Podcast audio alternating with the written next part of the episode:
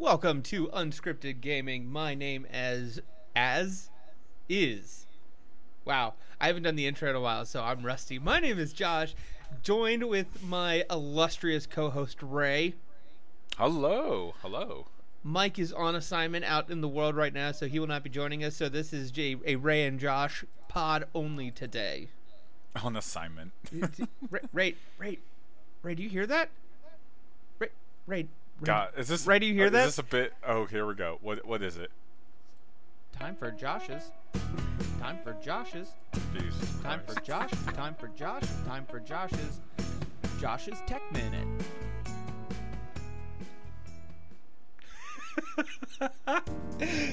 there is a lot of tech news. A lot of things have happened and popped off in the last few days we want to get together and talk about. So, we have a couple other things we will be discussing, but this episode going to be a lot of tech talk, uh, graphics cards, Bitcoin, Ethereum mining, uh, just v- v- virtual reality in the gaming space, hardware. So yeah, there's a, there's a lot of tech news to start off. But Ray, Ray, I know you had a couple topics you wanted to hit on first. So what what what, what are we what are we feeling like diving into first here today? No, no. You already played the song. Do your stupid thing.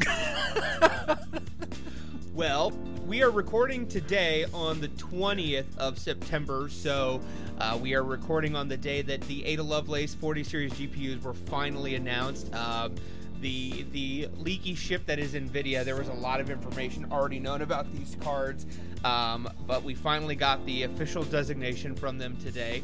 Um, I won't get into too many of the, the tech specs because uh, they're they're faster, they're bigger.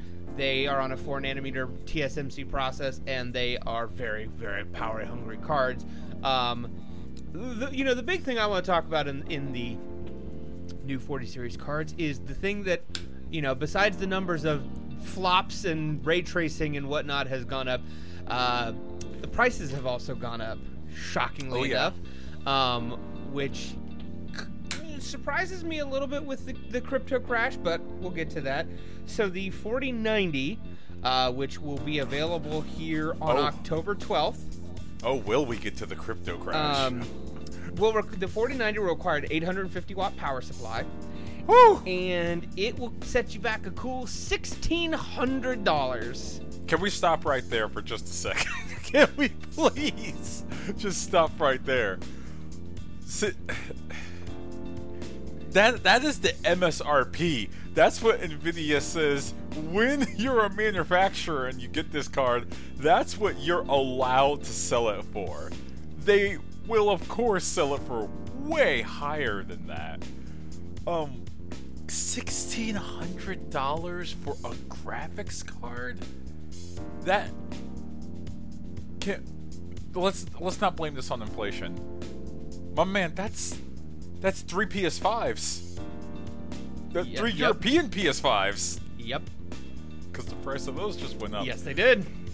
Oh gosh. Um, that's not okay. What what are you using it for? Like I I feel like the old man now. Where now I'm saying like, what could you possibly do with sixteen hundred dollars worth of graphics card? Is it even worth sixteen hundred dollars? I mean, honestly, no. And you know, there there is a small niche I think of, you know, the the prosumer or the small engineering, small render farm where they don't need some of Nvidia's like really industrial focused computational graphics cards where they just I need a lot of raw compute and I need a lot of memory bandwidth and that card makes sense. Um, but they're not really marketing it toward that crowd. They're marketing it toward gamers and there there are there are just no games that I feel would really truly take advantage of a card of that power. It just it it is wholly unnecessary in the gaming space. Not to say that it won't, you know, it, buying this card won't future-proof you, but I would imagine the person who's buying a third, you know, 4090, you know, is, is going to get that that you know upgrade bug a lot sooner than they might need to. But your your typical consumer just does not. Even your advanced consumer does not need a card of that power of that cost. Yeah, that, that I think that's like my biggest like stopgap hurdle. Like, without even knowing all of the specs, it, they just drop the price at you, and it's like, for what? That is the cost of that is the MSRP, and that is the cost of a gaming PC you can get right now, just for the GPU. Like, if you don't believe me, go to like any other PC builder site like CLX, iBuyPower, what have you, and build a gaming PC for like $1,600 and it'll be really good for most people's needs. I mean, you could buy a you could you could put together a brand new computer for under a thousand dollars that will still kick the snot out of most of the consoles. Maybe not necessarily in like ray tracing performance, but everything else, and will be good for quite some time. Like you could almost buy two full fat gaming computers for the price of that one graphics card. We're gonna fight because I don't think I don't think you could buy a gaming PC that will be as powerful as say a PlayStation 5 for under a thousand dollars.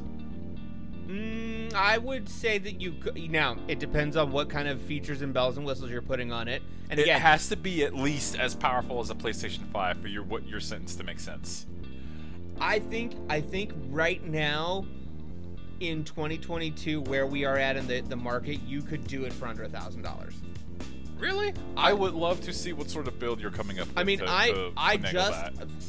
I just put together a, a, a computer partless for a friend of ours, and Mm-hmm. this was including a monitor and a keyboard, and went a little ham on you know terabyte of storage and whatnot on an M.2. Didn't need to go that robust, but the final price tag on that was a thousand bucks, and I believe the graphics card on that is a 6650 XT. It's got a 3600 uh, six core processor on it. Like it's a robust machine. It will do pretty well, and it will outperform most. I would say both of the the Xbox Series X and the PS5, or at least go toe to toe with it in terms of graphics output. And honestly, if I'd put the budget of the keyboard and the mouse, which was like 200 bucks, to the graphics card and bumped it up to a 6700 XT or even, you know, maybe a 6800 XT, absolutely would blow them out of the water. I want you to know that you do know the PS5 does support ray tracing, right? Yes, I do. I do. I'm aware that it supports ray tracing. Okay. It The, is, the card, yeah, the card you just mentioned, if I'm not mistaken, doesn't. It do, it does support ray tracing. It doesn't support ray tracing well, but none of the the none of the 6000 series AMD cards do well because it is the first generation. But to be fair, the ray tracing engine in the PS5 is AMD as well. Now it's a you know custom one that was developed in conjunction with Sony, but it is still AMD. You know, inside that AMD ray tracing cores inside that machine. So. And I'm not trying to do it like a whole like PC gaming is better than console or console gaming is better than PC. I just think that if you're looking to like get into video gaming and you got six hundred dollars, in my personal opinion, and I guess that's what we're talking about here, you'd be way better off just just buy the PS5 and go go ham. Not only is it a really good HD Blu-ray player, uh, every game that you're going if you have if you have a 4K TV, go go for broke. I don't know. Uh, I, I don't use it often. There are there gonna- are ten people on this entire planet that need an HD Oh my DVD gosh. player. Oh, oh, oh my gosh. Oh my gosh. Um, that said, if you want to watch like Blu-rays at 4K, or if you want to go ahead and play, pu- pick up a disc from a game store or download it, and you know, beyond a shadow of a doubt, this is going to work when I turn it on. Yeah, that, that's fine. See, I would almost Also- I would almost disagree though because if you're like kind of getting started again, we're, we're getting off topic here, but you know, getting a getting a reasonably priced PC, you know, with a good processor and a mid-range GPU that you can upgrade in a few years, with things like Game Pass, things like Steam, and really cheap and affordable games, even beyond what you could get at a GameStop. I almost still think that a PC is better, but that's neither here nor there. The 4090, the 4090 again, 1600 Yes, bucks. yes. Sorry, well, I got us way off the topic. October 12th, so it's coming up here soon. Um, 850 watt power supply. Now the 3090, when it was released, MSRP for 1500 bucks. Not a huge jump year over year, still ridiculous, and I get it. You know, we, we we're trying to get that bag, and we'll kind of get into some shady shit that Nvidia does anyway. But the 4080 will be available in November, and there will be two variants available at launch. There will be a 12 gigabyte version and a 16 gigabyte version. Um, those will MSRP for 8.99 and 11.99 respectively, requiring a 700 and a 750 watt power supply for those two cards. okay. So, 900 bucks, 1200 bucks for the 4080, depending on which memory you go with. And the MSRP of the 3080 at launch was 699. So we've gone up 200 bucks for the baseline and Yeah. another 200 bucks on top of that to get the other variant if you need that uh, additional memory. I'm gonna be that person where I just bring up now, like, hey, I'm still rocking my 2080, and I'm running any game I want at 1440p if my monitor supports it, which it does, at 60 frames per second. Sell me. Why, Mr. Nvidia? I know you're not Mr. Nvidia. You're like Mr. Anti Nvidia and Anti Intel. That said, why would I want to buy these cards? So, I think that the a the numbers are bigger and just they have more they have more compute Damn units. it. You know the the The numbers are bigger. the numbers are bigger.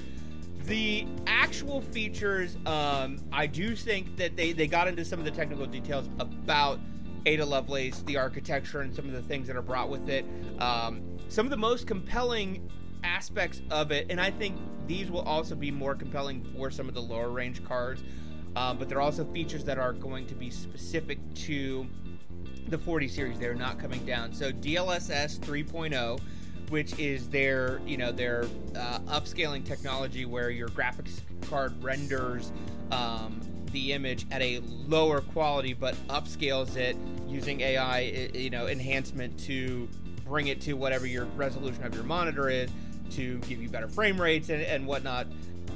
Very great technology keeps getting better, and that is exclusively going to be available on the 40 series cards. So, you know, especially if you're thinking, okay, if I get a 4060 or a 4070 and I want to game in 4K, but and I want to do it at ultra high resolution, well, maybe you know, it gives you the ability to go a little above, uh, punch above your weight class for your graphics card, what it's capable of. Um, they also noted that. Um, there is just the the recording capability. I think it was 8K 60 FPS that the the cards are able to encode in, and the encoding engine was a lot faster. And I think there's some AV1 encoding that is actually built into the silicon itself. So there, you know, there are features that are built onto the chip that make it more robust, you know, especially for content creators, for people who like to stream, who people like to record, or people who are wanting to get the absolute most out of uh, their monitor, their card, without having to necessarily push it fully. So there are features beyond that that your 2080 doesn't have necessarily. The ray tracing uh, cores on this, I want to say they said they doubled or tripled the amount on the card so that they can just get better with it. So there are increases that for a certain consumer make sense, but for the mass, just eh, the value the value proposition just doesn't necessarily seem like it's quite there. I mean, you know, the 1080 Yeah. when it released was 599. You know, it, it, they they're just slowly creeping up. S- slowly, um, sir, we're, we're, we're we've gone off the cliff. like it's it's done. Um, it was kind of done last time when they said fifteen hundred dollars for a GPU. Please and thank you very much. And you know you have people who know dang well they will not be taking advantage of that power, like waiting in line to buy this card. Um, there's uh unless you're doing it for like as you said content creation Like specifically, you need that much power for whatever sort of workload thing that you got. Sure, I get it.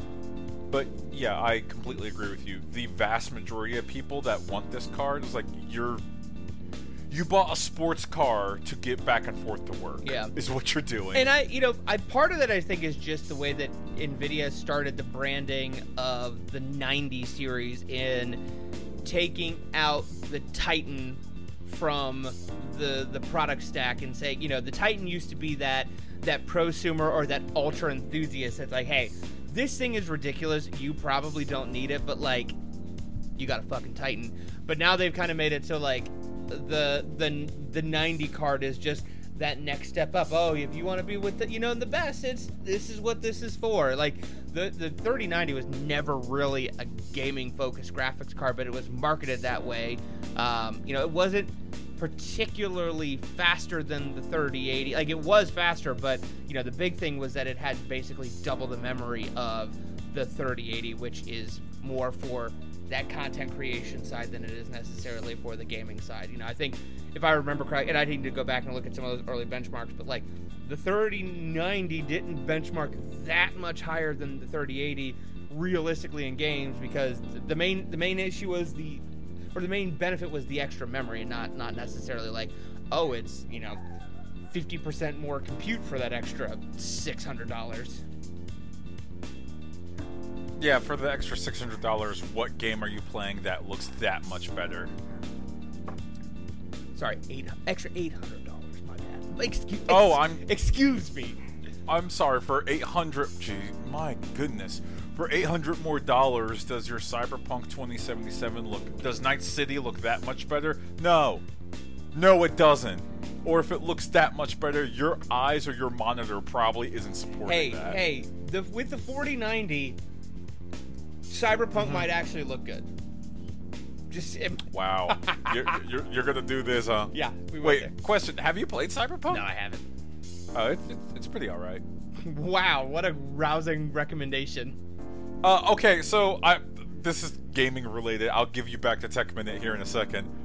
I played it on release, so maybe my opinion's a little jaded. It's a good game if it wasn't one of the buggier Busted major games. I've ever played. yeah. Oh gosh, like crafting just didn't work in that game on release. Like it, there were, it was broken in ways I couldn't describe. And also, if you crafted a sniper rifle, there was a permanent bug where you couldn't attach a scope to it. Uh, make of that what you will. And that was a constant bug that they knew about. I think they didn't fix it until the game had been out for like a year. Like, imagine that. No, th- th- that speaks to the level of bugs in the game. You pick crafting as one of your class things.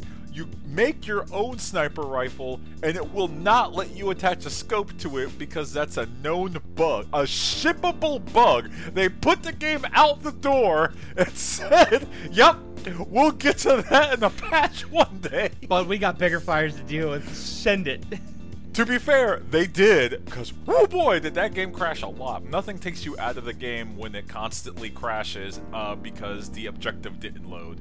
But it's a good looking game.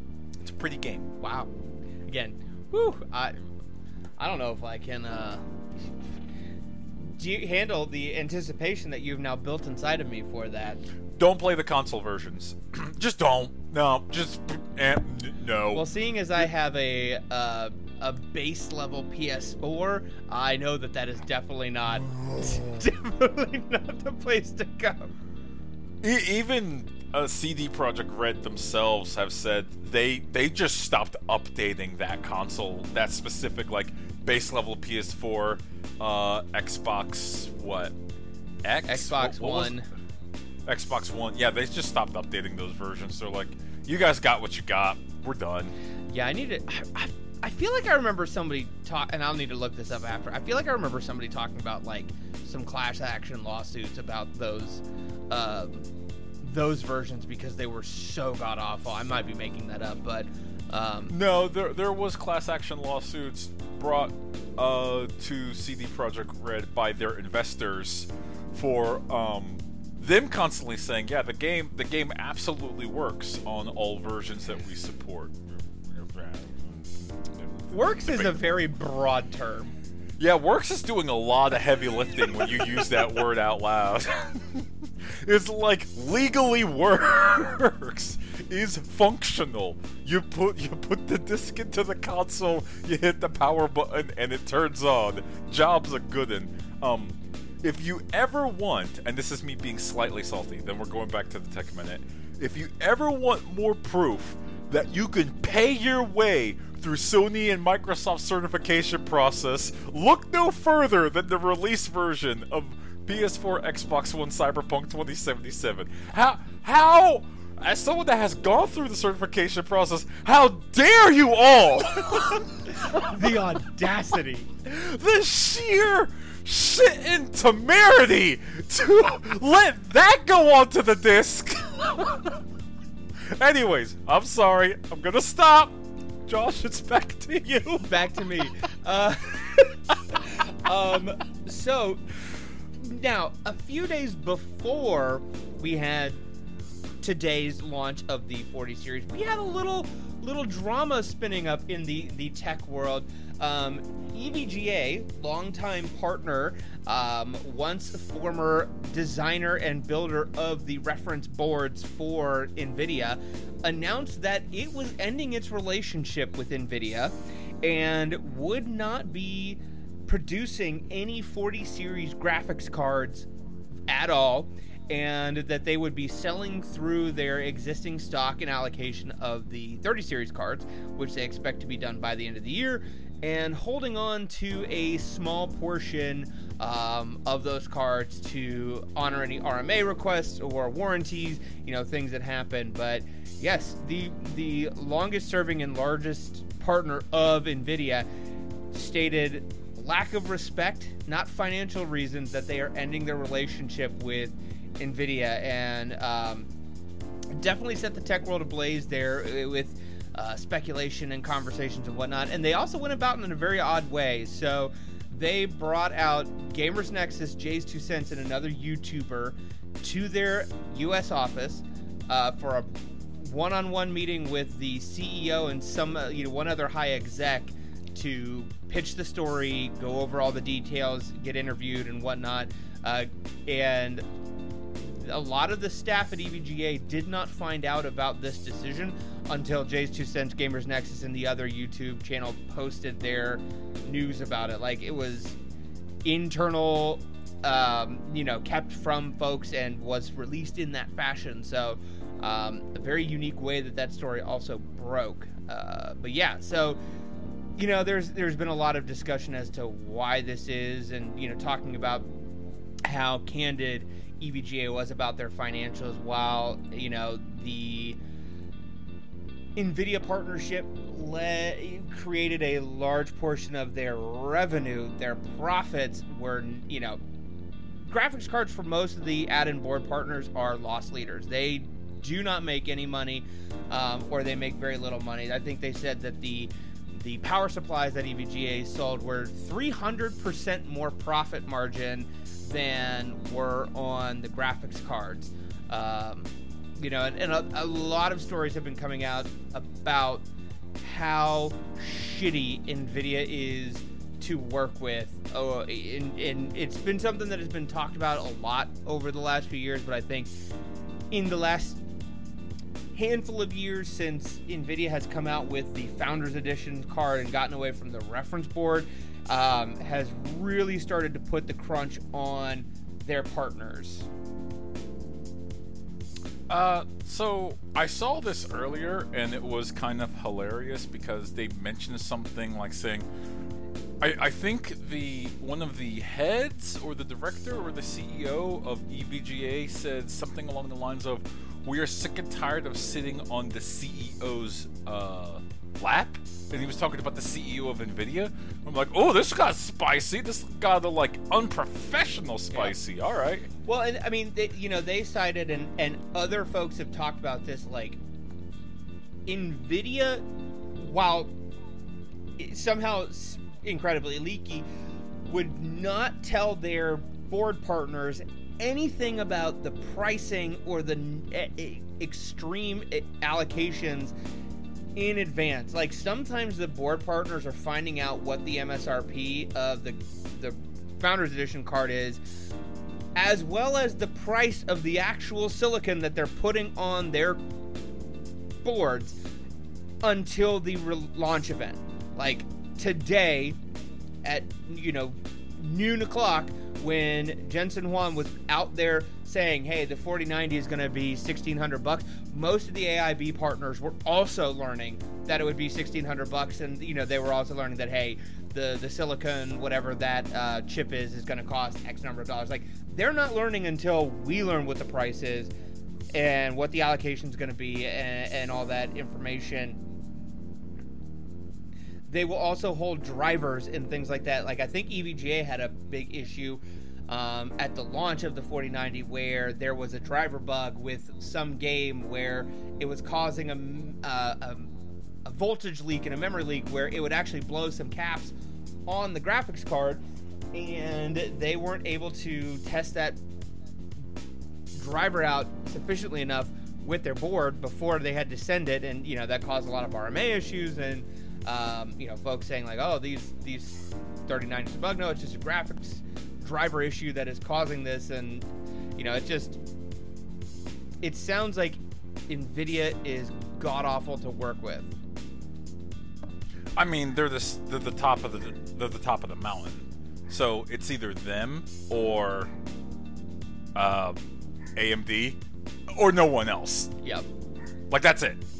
Yep. And they, you know, they did um, I was listening to a couple other uh, folks talking about this, and you know, at the same time that EVGA is saying, "Hey, we're done with our relationship," they're also saying, "But we are not going to begin another relationship with AMD or Intel to produce, you know, Radeon graphics cards or Intel Arc graphics cards." And some people are saying they're hedging their bets of, you know, Nvidia does not forget, and nor do they forgive, but if for whatever reason EVGA decides someday to try and go crawling back to Nvidia, they are much more likely to have a working relationship with them again if they don't go try and create, uh, you know, somebody else's uh, cards.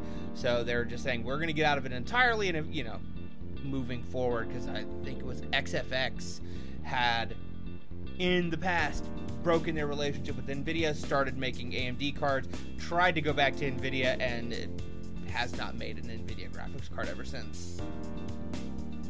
Because Jensen does not forgive, nor does he forget. So, here's a funny thought: Is EVGA going to start making their own cards? That's a really dumb question. The answer is no. The, the, the, just no. Um, I mean, even Manufa- yeah, EVGA is, is big, but they're they are not they are not a fab. They're not a foundry. They are not you know they are not creating graphics architecture. I mean, look at how much struggle Intel has had making a graphics card, and they are one of the largest silicon producers in the world. They know how to make processors, but they are struggling in the graphics realm. Like it's very complex. That that shit ain't gonna happen. That yeah, it's it's difficult. People can assume that money can just buy you something like a good product. The reality is no, it takes a lot of effort, skill, talent, and you when you take something as creative as making sand, uh, shooting electricity through sand and making it think, um, that's actually really difficult to do. Yeah. It's not easy. It takes a lot of work. But I love the sauciness of it. I'm here for it. Um, if this is if this kneecaps Nvidia a little bit, I, I don't know. That's okay. I say this as someone that likes Nvidia cards, but maybe they do need kneecap. Maybe we should need more than like two giant card manufacturers, uh, GPU manufacturers out in the entire world. I don't know. I mean, yes. Maybe there's some off brands in China and whatnot, but Sure, maybe. I don't know. Absolutely. I mean, you know, I think that's part of the reason why I am such a cheerleader for, um, you know, the Radeon graphics and for Intel. It's like, you know, AMD doing better in the graphics division along with the processing division, you know, makes the others in the industry do better. Like Intel has pushed itself because AMD has started competing and eating its lunch on the the CPU side. You know, if, if AMD is getting closer to Nvidia on the graphic side, if Intel comes in and is able to put together a competitive product in the next few cycles, like that makes Nvidia have to do better. And, you know, that's just something where unfortunately the cost of development in these realms is so astronomically high that it's it's hard for somebody to enter that space. But the people who are there or, or the companies who might be able to enter because of the nature of their business, you know, it, it only does good for the industry to have that sort of competition and um, you know, I am sure the other AIB partners will eat up EVGA's allocation very quickly, um, possibly to their own detriment because uh, NVIDIA will not treat them any better than they treated EVGA. But I would also not be surprised if NVIDIA started in the next, you know, few generations really dwindling down the number of partners they have. Because at the end of the day, the founders editions cards make them more money because they They do. they are doing the work themselves. And you know why pay somebody else to put your product out?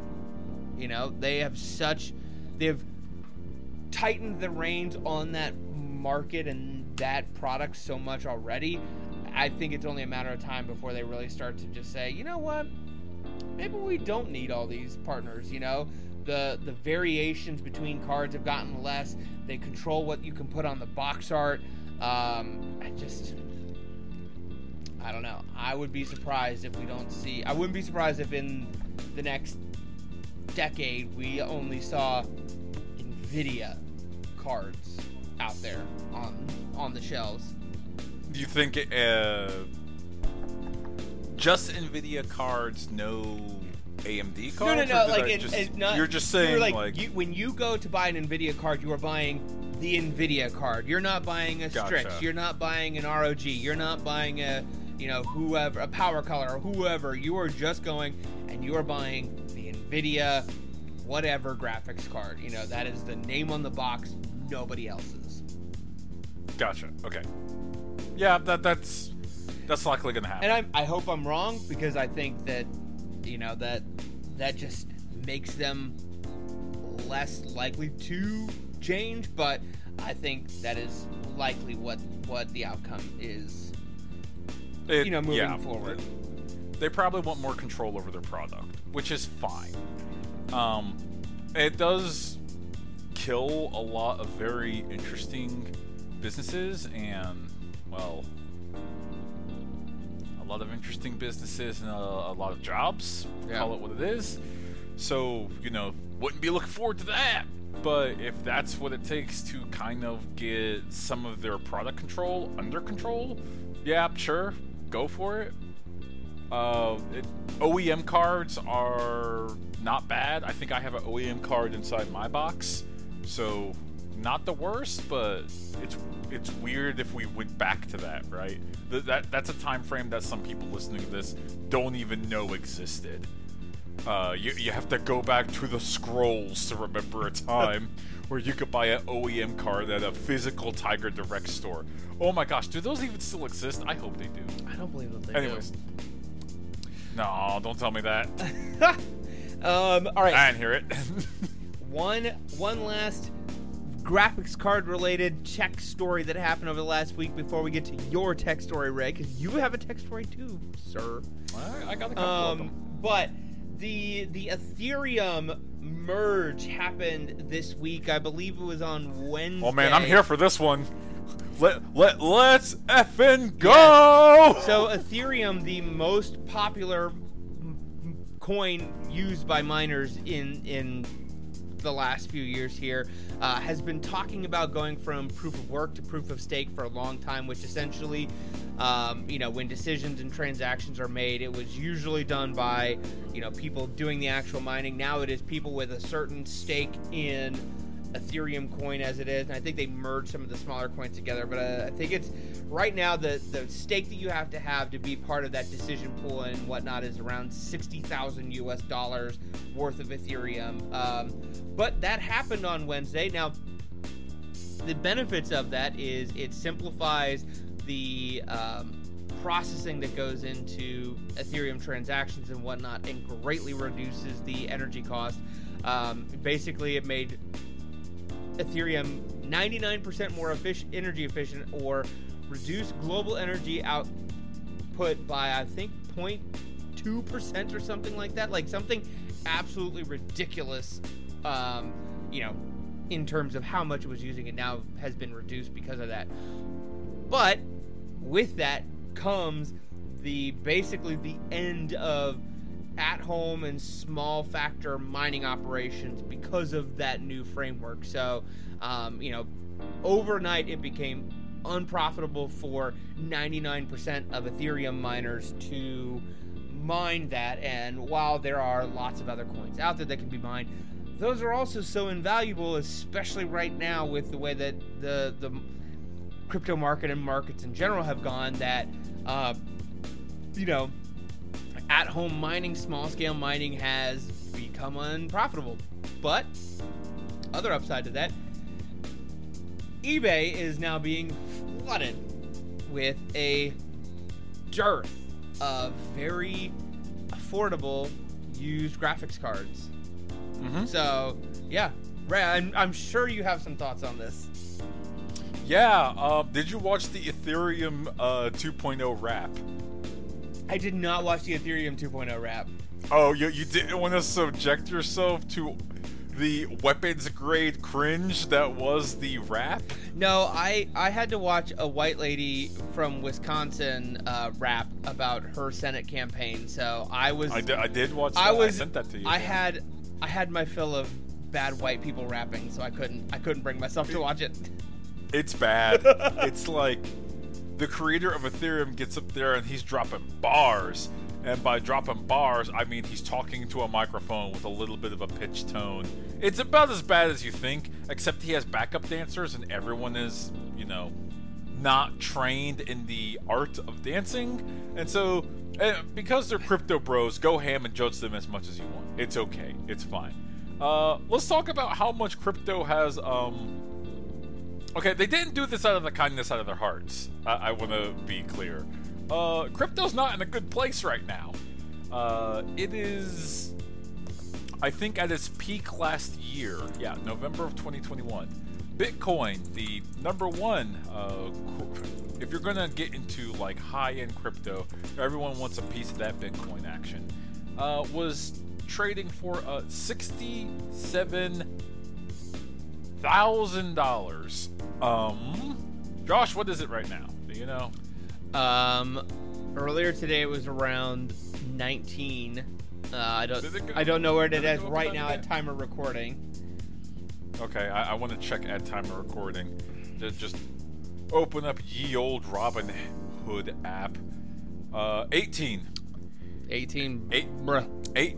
$18,929. Now, ladies and gentlemen, if you have a piece of currency that somehow loses, what is that? Is that like it? In this case, it, it was like well over forty thousand dollars in value over the course of eight months.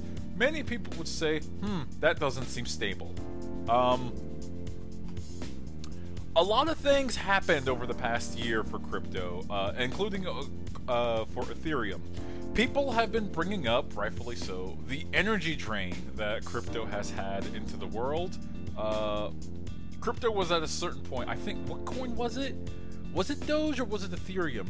One of them was using more energy per day than like Amsterdam used in a month, like the entire country of Amsterdam. I think I think that was a mix of of um, Bitcoin and Ethereum, but um, I mean that's part of the reason why the the Ethereum merge happened and the proof of work yeah. to proof of stake switch happened because it is so much less energy intensive to go to proof of stake. Like when when you're potentially losing, even if it's even if it's 0.02 of the entire energy output of the world, like the fact that a financial transaction platform was taking that much energy across the entire globe is is Yeah. irresponsible and it's ridiculous. Yeah, it, it's a bit, um, especially when we're having like, for, for not to get too negative or too sad, but you know it is what it is. Uh, we're going through kind of a climate crisis right now, and so, uh, using up a ton of electricity in hopes of getting a little bit more money is not a good look.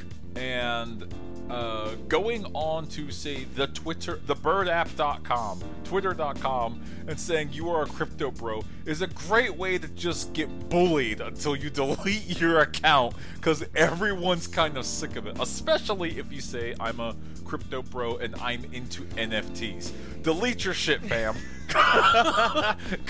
you you've opened the floodgates for everyone just dunking on you. What happened to the NFT market? It crashed. That's the Yep. answer to that Yep. immediately. It's it it's beyond crashed. It's now a joke that anyone still uses it anymore. Everyone that had their profile pic changed to like an NFT thing, those have gone down. Ethereum itself went down. I think it went down. What was it? 400 points when they announced the change, Josh.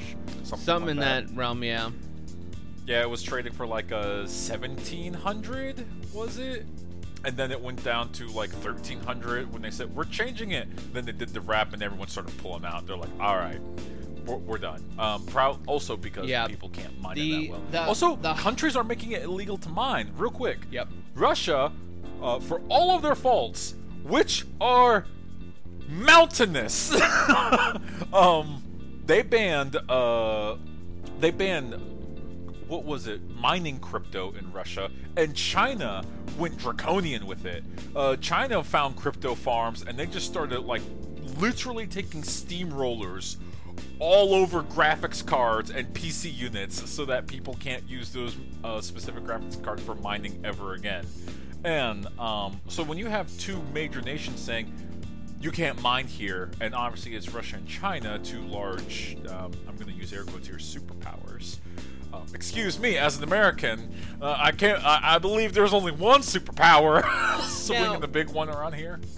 in in in defense very loose defense of crypto obviously russia has some concerns with conserving energy right now given their um assholery in the world Mountainous, sir. Yes. Mountainous. and in china like you have two things at play one you have a lot of people who are getting very wealthy without very much input from the chinese communist party but also a lot of those crypto farms were built in areas where energy was dirt cheap near hydroelectric dams near places where the energy output was high and the cost was low but there has been a historic drought in China in the last year, and the output of those dams and some of those production facilities has gone down precipitously. So, if you need to save energy and you have an iron grip on your populace, the first thing you go to is the people who are making money without your consent or influence and say, you know what? Y'all can't do this anymore. So, it's not necessary. you are correct. It's not the you pure altruism of like, oh hey, you guys are just using too much energy and it's hurting the world. Like, no, there are there are some ulterior motives there, but I also see what you're saying as well. No, you you are correct, and you are correct to point out that the people that are in conclaves that uh re- they- they're the resistance against the um uh the Ch- the People's uh Party in China, uh, the Communist Party. Uh, the communists. I'm going to use air quotes there. The, the- they're, they're authoritarian. Call it what it is. Um, those people, the way they trade money for funds, they use Bitcoin and they use crypto. So that is something worth pointing out because the yuan is much easier to trace and you know Yeah. find those people. Yeah, okay, that that's a reasonable. Yeah, they're um, they're.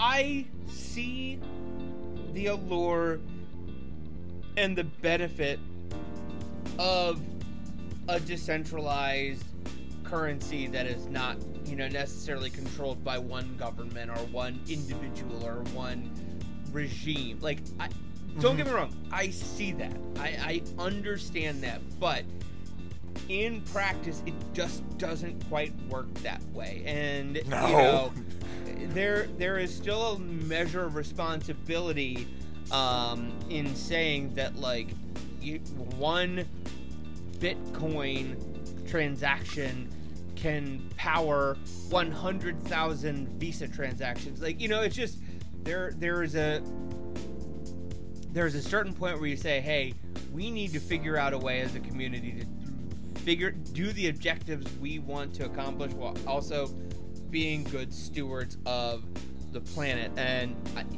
semi-related, I don't know if you saw this, but the Biden administration here in the United States has also started to launch some investigations and information into a I saw that. talking about responsible crypto usage and also developing, you know, a US dollar backed coin that can be used for online digital transactions and things like that. So everybody's getting into it and I do think that unfortunately the the power and engineering ability of nation states will also allow for hopefully more responsible coins, but also they will probably be more tra- traceable than a Bitcoin transaction, which is still kind of traceable, Yeah, when the government makes a completely centralized coin, it's like, what are you doing? I'm just gonna use the dollar.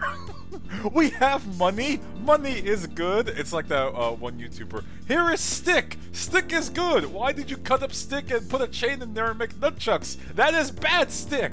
That, that, why I have money. money is good. Why did you use a ton of energy to just say I have digital money? What happens if someone takes it? Well, currently, um, I don't know what's going to happen with any like U.S. backed one, but uh, currently, if you if you let's say Josh's wallet gets stolen, his crypto wallet. That's it. It's gone. That's the end of it. If someone robs your bank, you are insured for if it's a bank $250,000 or if it's a credit union $400,000. So don't keep that much in the bank or if you do have to keep more, start talking about insurance and whatnot. So on and so forth. There there are options. We have cryptocurrency is just speed running why we have federal regulations for money uh, as fast as possible. And a lot of people, unfortunately, for the past two years, have been finding out the hard way why those exist. And don't get me wrong, some of it is the Schadenfreude I love breathing in. Yes, some of it's do. good. Uh, especially when it's NFT related, then it's like, oh, I can't wait until they rug pull this person. Yeah. And then they always they always do. As as somebody who helped fund this computer through the the output of this lovely graphics card right here, who has some number of, of dollars worth of crypto buying power in an account from you know again the output of this graphics card who has put basically no money into actual crypto like you know i'm here for the ride. Like my crypto portfolio has halved in the last year. But again at the end of the day i bought a $600 central processing unit because of coin that i mined and i still had money that has gone down in value but like if i want to use it i can. If i don't i can maybe watch it keep going down or something happens and something changes and it goes back up again and i have more money and i go you know ham and buy it like I get benefit from it, but I'm not like out anything that my portfolio has lost a tremendous amount of value in the last few months. Like I am very casual in this field and again, see the benefits, see the problems and I'm just I'm just along for the ride right now. I think along for the ride is probably the most responsible way to take it, but there have been people, unfortunately, Yes. That have like, oh yeah, our entire children's, you, have like four, five, three children, our children's college savings fund. What if I just dump that into crypto? And it's like, all right, so Yeah. we're gonna go to our relationship and watch Yep. what happens there, or something like that. Yep. The only the only money that I have invested in crypto was through Robinhood into Doge in the early wonky days. I made a considerable amount of money and I pulled it all out. Everything else that has been like through my my wallet and whatnot has been all mined transactions and things like that. So, you know, Mhm. yeah, and, and I, I kept a close eye on the energy costs. Like, you know, I I I buy my energy from a third party reseller who um, uses like wind energy and some stuff that's in the area. Like they go they go around my traditional local power company. So, you know, keeping the transact, you know, keep an eye on, hey, what is my daily profit versus what my energy cost is, you know, keeping that in, in line and saying, hey, if it gets wonky, it, the miner has fallen silent. What what if? Hear me out. And some crypto people were trying to do this. They were like saying, "All right, we bought one one wind turbine, and we're gonna power all of these miners with this big bad boy." And they like pat it, and it's like, I get what you're doing, but why did you spend that much money to just buy a wind turbine to make more money? Shouldn't you? Imagine if that wind turbine was used to power something, you know, fruitful not your wallet. That that that's where the end goal of all that comes down to. It's all about making money. You're not contributing anything else. I'm not saying you specifically. I'm saying the idea But of see, it all. but see, Ray, if I make money and then I go and spend that money in my local community where I wouldn't have before, then I am being a more productive citizen in society. You know, you gotta. And also that money can like nothing says that money goes is going to be perpetual or stable. This is we're watching um this is my last point. We're watching the flash in the pan start to dry up. I really do feel. We're starting to see people are realizing what's actually proving that this thing that I have electronically stored somewhere is worth something. And really it's everyone else just kind of saying it's worth something. That's it. And once everyone starts saying, "Well, what if I don't think it's worth something?" That's where it's like, "No, that's FUD," and uh, that's where stuff start uh, fear, uncertainty, and doubt for those. Yeah, who don't know well, and I also think this is this is where some of the early crypto folks were like, well, all money is made up, all value is made up, the stock market is made up, and yes, to an extent, that is true. The dollar is worth a dollar because we say it's worth a dollar. A share of Google is worth, you know, two thousand dollars because they say it's worth two thousand dollars, but the US dollar also has this little thing called the United States Armed Forces backing the fact that it is, you know, a a note of legal tender used for debts public and private like they're why why is that dollar worth a dollar, bitch? Because I said it's worth a dollar. because the F22 Raptor said it's worth a dollar like you know Cause a cause the USS Gerald Ford says it's worth a dollar. Yeah, th- there's a lot of things you could definitely say where like It's- hey, w- I mean our our economy is proving labor. That labor says uh, this piece of currency is worth X amount because our labor is going to continue to produce Yeah. that amount. there's there's As you were mentioning, uh, go go ahead. No, there's ahead. there there's a reason why more stable regimes and governments have more stable currencies. There's a reason why then Yeah. when there is turmoil or political upset or changing of X, Y, and Z in nations that the the currency there, the value of that currency fluctuates. Like yes, money, the whole concept of money, it's it's all made up, but the the established currencies also have the backing of large organizations that stake other things in those values that Bitcoin and Ethereum and all the other cryptocurrencies just don't have. It's not to say that they can't uh, find some legitimacy or that they don't have a place, but you know, Bitcoin is never going to replace the dollar. Like, you know, and and it's just not as as much as they really really want to.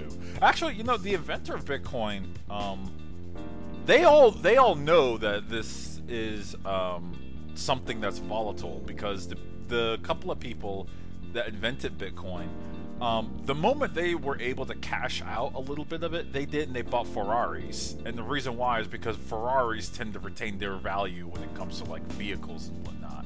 And it's a mode of transportation. And that's typically a very smart thing to do when you get into like high level investing. You don't just have that money just sitting there, you put it into something that's worth value, whether it's in stocks or whether it is in some sort of building like realty or something like that. Here we are. Unscripted finance. Uh, settle down. Um, grab a coffee. We're going to talk for a little bit. No, no, that I have nothing else to say about it. I did want to get to a completely different tech story though, if you don't mind. Yeah, I think I think we will focus on all the tech, and we'll get into some more video game relating stuff in, in the next episode because we're.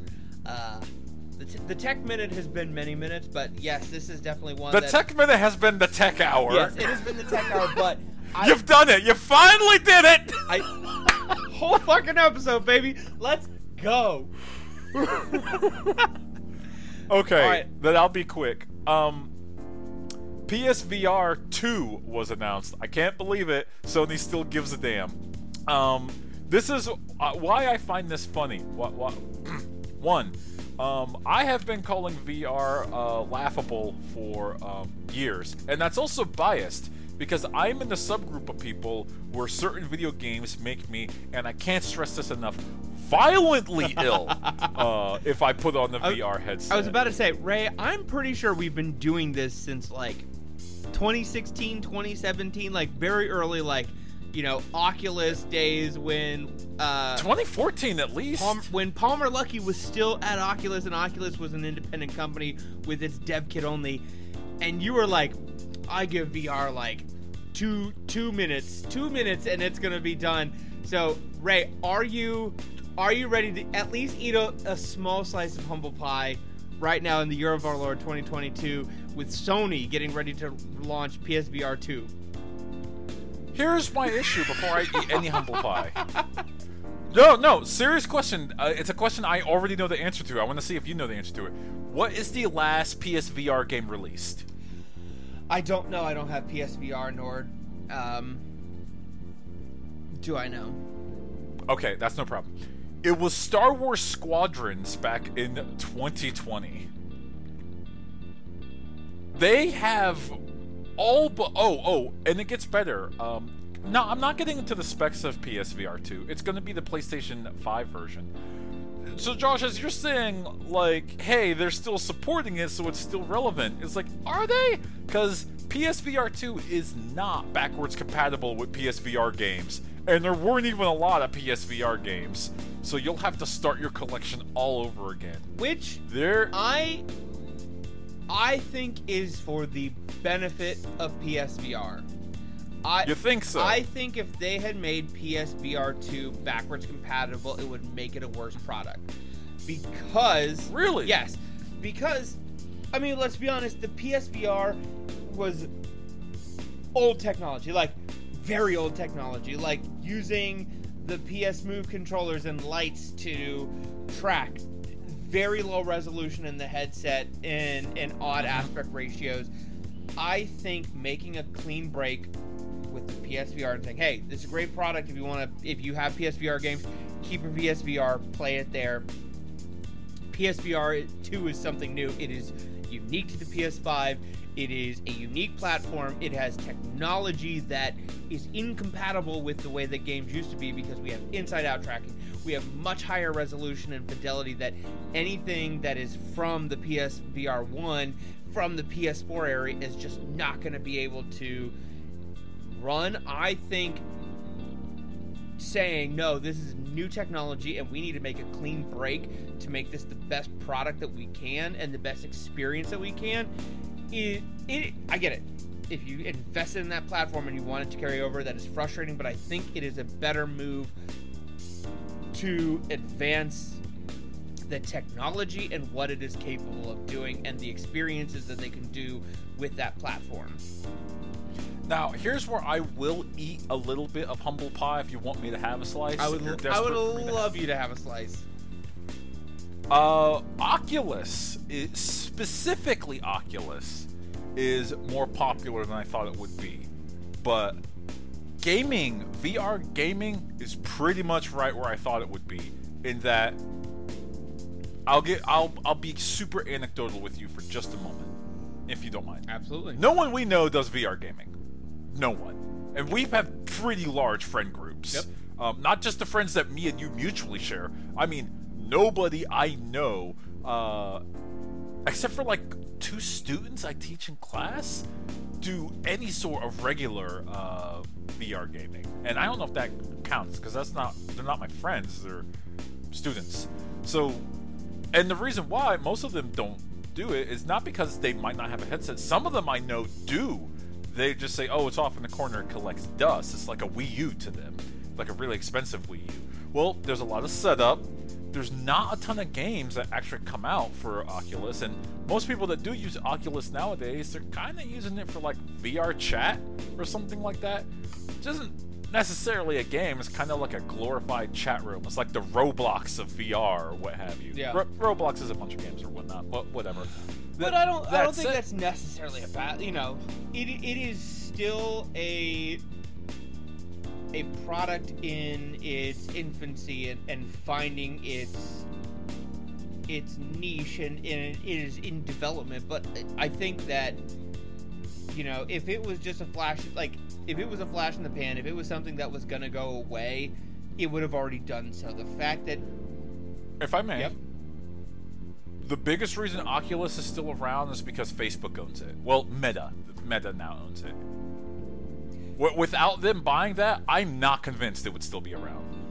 I, And Meta loses money in their VR division. They they trash fire money because they have the money to, in there to to do that. But Meta is still a public company, and if there was not a compelling belief that they could turn that into a viable product category in X number of years with certain number of return, then the board, Mark Zuckerberg, and the investors would punt that ship so hard you wouldn't even know what like they would not give a shit about any um, unfulfilled product uh, warranty. They, they would they would get rid of it. They would axe it. They would say, "No, it's done." It's funny you say that because Meta, which owns Facebook, WhatsApp, Oculus, what have you, Instagram. yeah, Instagram. Thank you. Um, they did. Uh, they do do things, and their board will sometimes say, "Well, we'll see how it works," and approve, disapprove. Like, yeah, their board sometimes greenlights really dumb decisions. For instance, remember when uh, Meta platform announced the Metaverse? And remember, oh man, that video of Mark Zuckerberg's avatar in the metaverse a few weeks ago. Oh, buddy, that was awful and hilarious.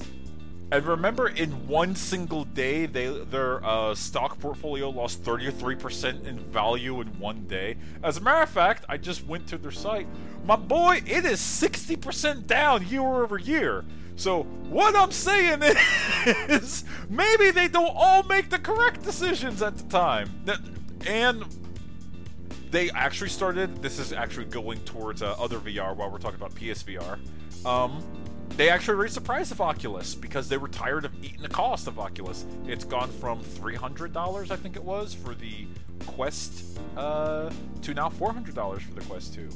And that's not something you do with the technology you want people to actually adopt. You just raise the price of it. Well, Granted. and Go- I go do ahead. think that there were some like, and, and it, I might be talking about my ass here, but I think there were some technological. Oh, go ahead. I No, think there were some technological improvements of like improved wireless functionality and, and some things that would make the cost of that go up. Um, and I was actually listening to um, uh, Brad and Will Made a Tech Pod with Brad Shoemaker and um, Will Smith talking about the cost of VR headsets, and you know, some people talking about the the PSVR two um, not being wireless, and the the fact that the difference between the PSVR two being wireless and wired would be like it launching at four hundred dollars, like it was going to, or at eight hundred dollars. Like you know, there is a significant cost increase to making products like that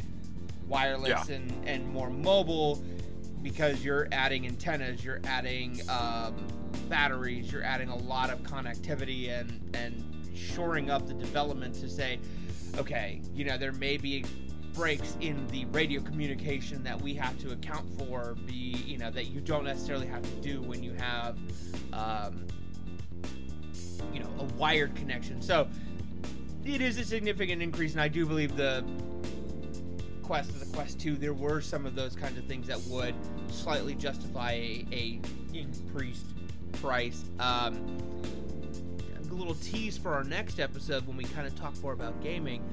I recently experienced like a um, full body sort of VR uh, gaming experience at Sandbox VR, and I have some thoughts on it. So, uh, oh yeah, if you'd like to hear my thoughts on it, do you know where you can hear them? No, no, wait. There's oh, one more oh, im- oh, important game oh, story before we cut oh. out. One big one. We can't exit tonight without talking about Grand Theft Auto 6. I'm sorry. Oh can't. yes, yes, absolutely. Uh, so yeah, the, the source code and 90 different videos of Grand Theft Auto 6 were just leaked out into the world. They're just out there now. Um, we aren't going to post any of those videos. One, I believe out of professional courtesy, and two, more importantly, Rockstar will just bust this channel down, and that's already happened once. Thank you, Nintendo. Bastards. Um, but seriously, uh, someone found the Slack channel for Rockstar, got as much development videos and files as they could, and they just leaked gigabytes worth of data out there. And the gaming populace has uh, game developers are like, oh wow, that really, really, really beyond the pale sucks, uh, because that could delay a game. That could start raising trust issues. That raises security concerns in your office, like.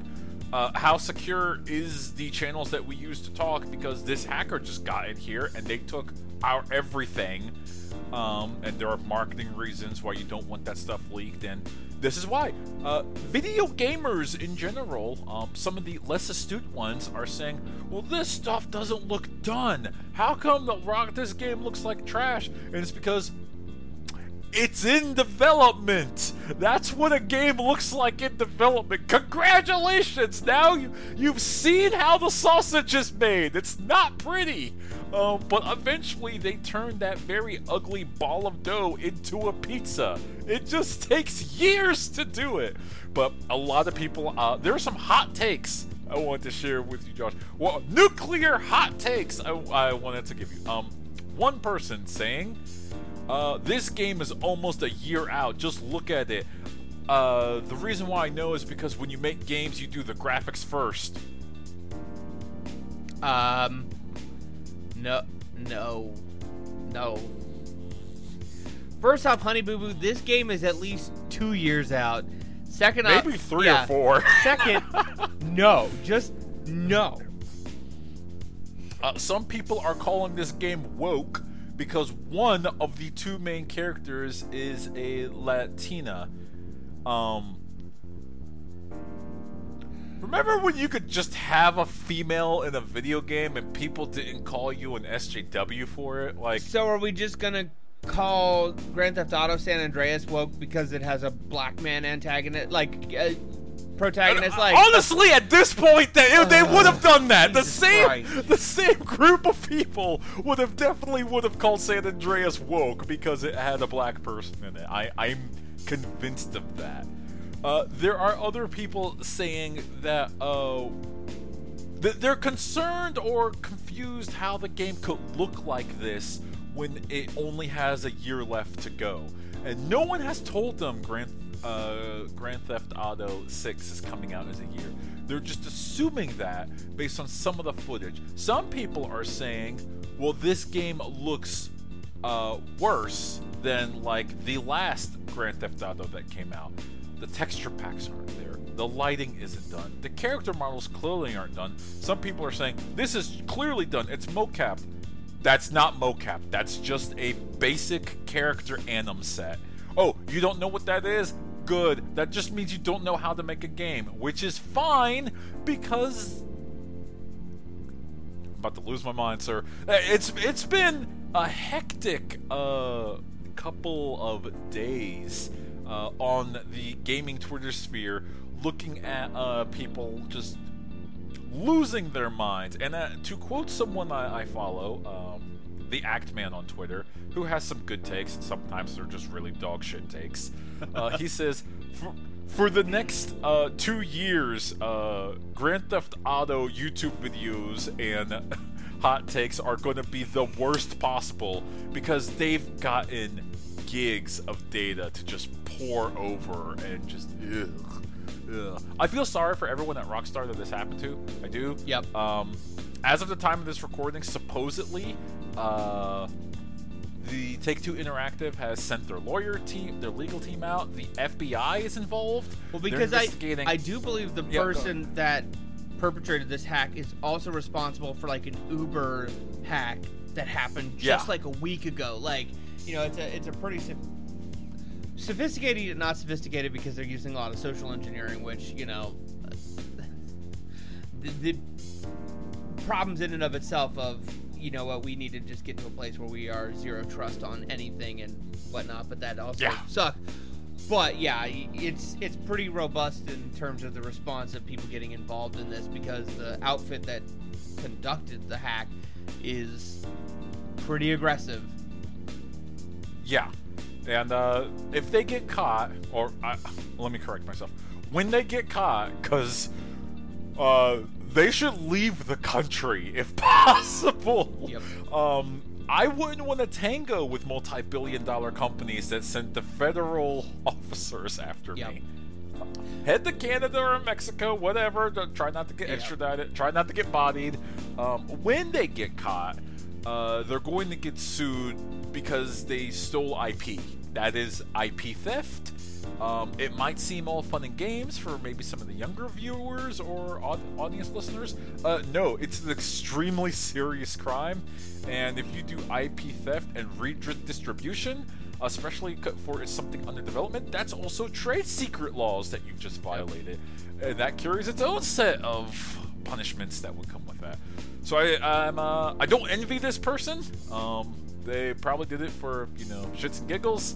Uh, it's probably not funny anymore Yep. now. and uh, you know playing playing the devil's advocate just a little bit like i do understand in some capacity like it has been a long time since we've gotten any updates on anything of a new grand theft auto uh, you know game like grand theft auto 5 has been with us for 37 years at this point and it is printing money hand over fist like i get it people are antsy for the new thing and there's a rabid fan base that wants Rockstar to put out the next game. Like, this is not the way to go about it. And I will say, I think there, the response is, has sucked in some aspects, but I do think that there are other parts of the gaming industry and, and gaming fans who are like, this is not the way we wanted Yeah. to learn about this. This is not the state we wanted to see it in. Like, it is one thing to be disappointed by things that are put in. You know, people get pissed off about things that are in trailers and pre-release footage that don't end up in the Oh, yeah. product. But oh, uh, oh, oh, oh, yes. Oh, yes, they you're, do. you're, you're well aware. oh, yes. Uh, but Danny O'Dwyer, who runs NoClip, actually put out an interesting poll about like, you know, would you be interested in seeing a documentary of, you know, your favorite childhood game, um, and seeing what it looked like in in different stages of development. And honestly, I do think that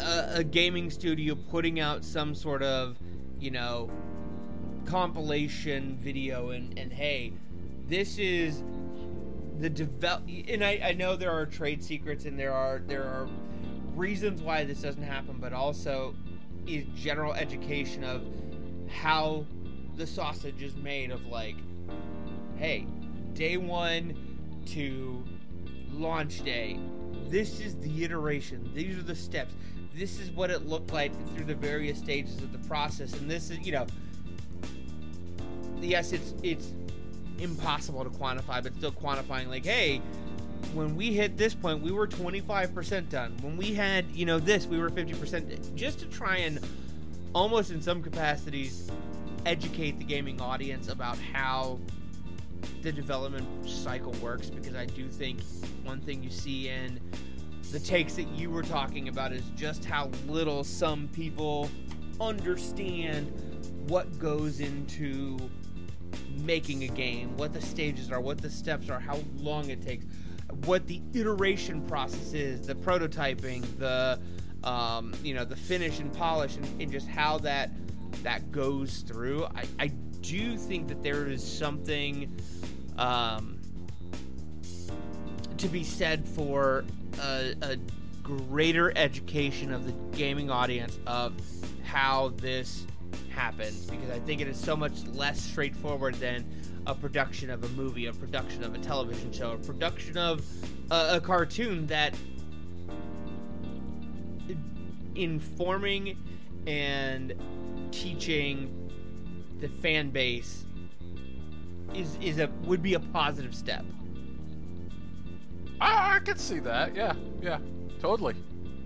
It takes away a little bit of the uh, magic of game development, but I think the more people have an understanding of how that works, and also each game is made very differently. Yeah. Like we, we both play Undertale. That had a the guy used Game Maker. Who uses Game Maker for anything? Honestly, the, Yep. the engine that he used. Um, but yeah, I think that would be fun and educational, and uh, yeah, yeah. th- I think we do need to move on in the gaming industry and start showing the audience like. At when once the game is made, here's a like a little documentary video showing how it was kind of made along the way. Enjoy that. It's like an hour long or something like that. Yeah, I mean, you know, as much film, especially film, like film uses that so well as part of their pre-marketing, and you know, they're even uh, post-launch like continue to build the hype strategy of like, hey. This is what the actors went through. This is the production cycle. This is our animators, you know, animating the the scenes and how we envisioned them and storyboarded it. Like I, I, it almost surprises me that gaming doesn't do something similar to that in the build-up of a launch and you know those initial post launches to try and keep those properties in the media attention and, and in people's you know youtube suggestions as they watch videos of it. Like i mean for god's like i you know i use top gun maverick as an example like leading up to Top Gun and in the months after, there were just constant videos about like the training, the CGI, the lack of CGI, you know, what they went through, how they did Val Kilmer's voice and whatnot, how they, you know, toed the line of figure, you know, playing to nostalgia, but also bringing this into the modern world. Like, there was so much content around that that continued to build the hype for something that was already well hyped because it was just a good film, but like that content both produced directly by the studio and the publisher and stuff that was created by media outlets after the fact. I just feel like that is something that could again benefit gaming, keep things in the mind's eye, but also give people a better understanding of like what actually goes into the development of these these titles, these sixty dollar experiences that we, you know, pour our hearts and souls into as gamers, but also as the people who make them. No, you're right. I I would love to see that because I love watching that sort of Yeah. stuff, and I love reading about it. And typically, that stuff is only really accessible at like GDC, the Game Developers Conference, and it's not even like a full thing. It's just a good like post mortem type of thing. So yeah, I, I, I, more of that. Yep, absolutely. I, I can agree with that. Yeah, All right, Josh, why don't you go ahead and close us out? yeah. Well, uh, thank you for listening to Josh's Tech Hour. Uh, It was the tech hour. it- yeah. There's there's been a lot happening. We will get back to some more uh, gaming news, and like I said, I will give you the uh, rundown of my like in-person full body VR experience here soon. And if you want to catch that out, you can get us at unscriptedgaming.com. That's where you can find links to all of our uh, video on demand and our audio podcasts, as well as all other shows like Postscripted and Creed Got Robbed. You can get us on Facebook at Unscripted Game Podcast. Follow us on Twitter at unscript underscore gaming. Uh, all video and audio versions of our podcast are on YouTube, SoundCloud, Stitcher, Pocket Cast, Apple Podcasts, Google Play, everywhere you are. Thank you for listening to Unscripted Gaming. My name is Josh. Oh well, my name is Ray. Peace.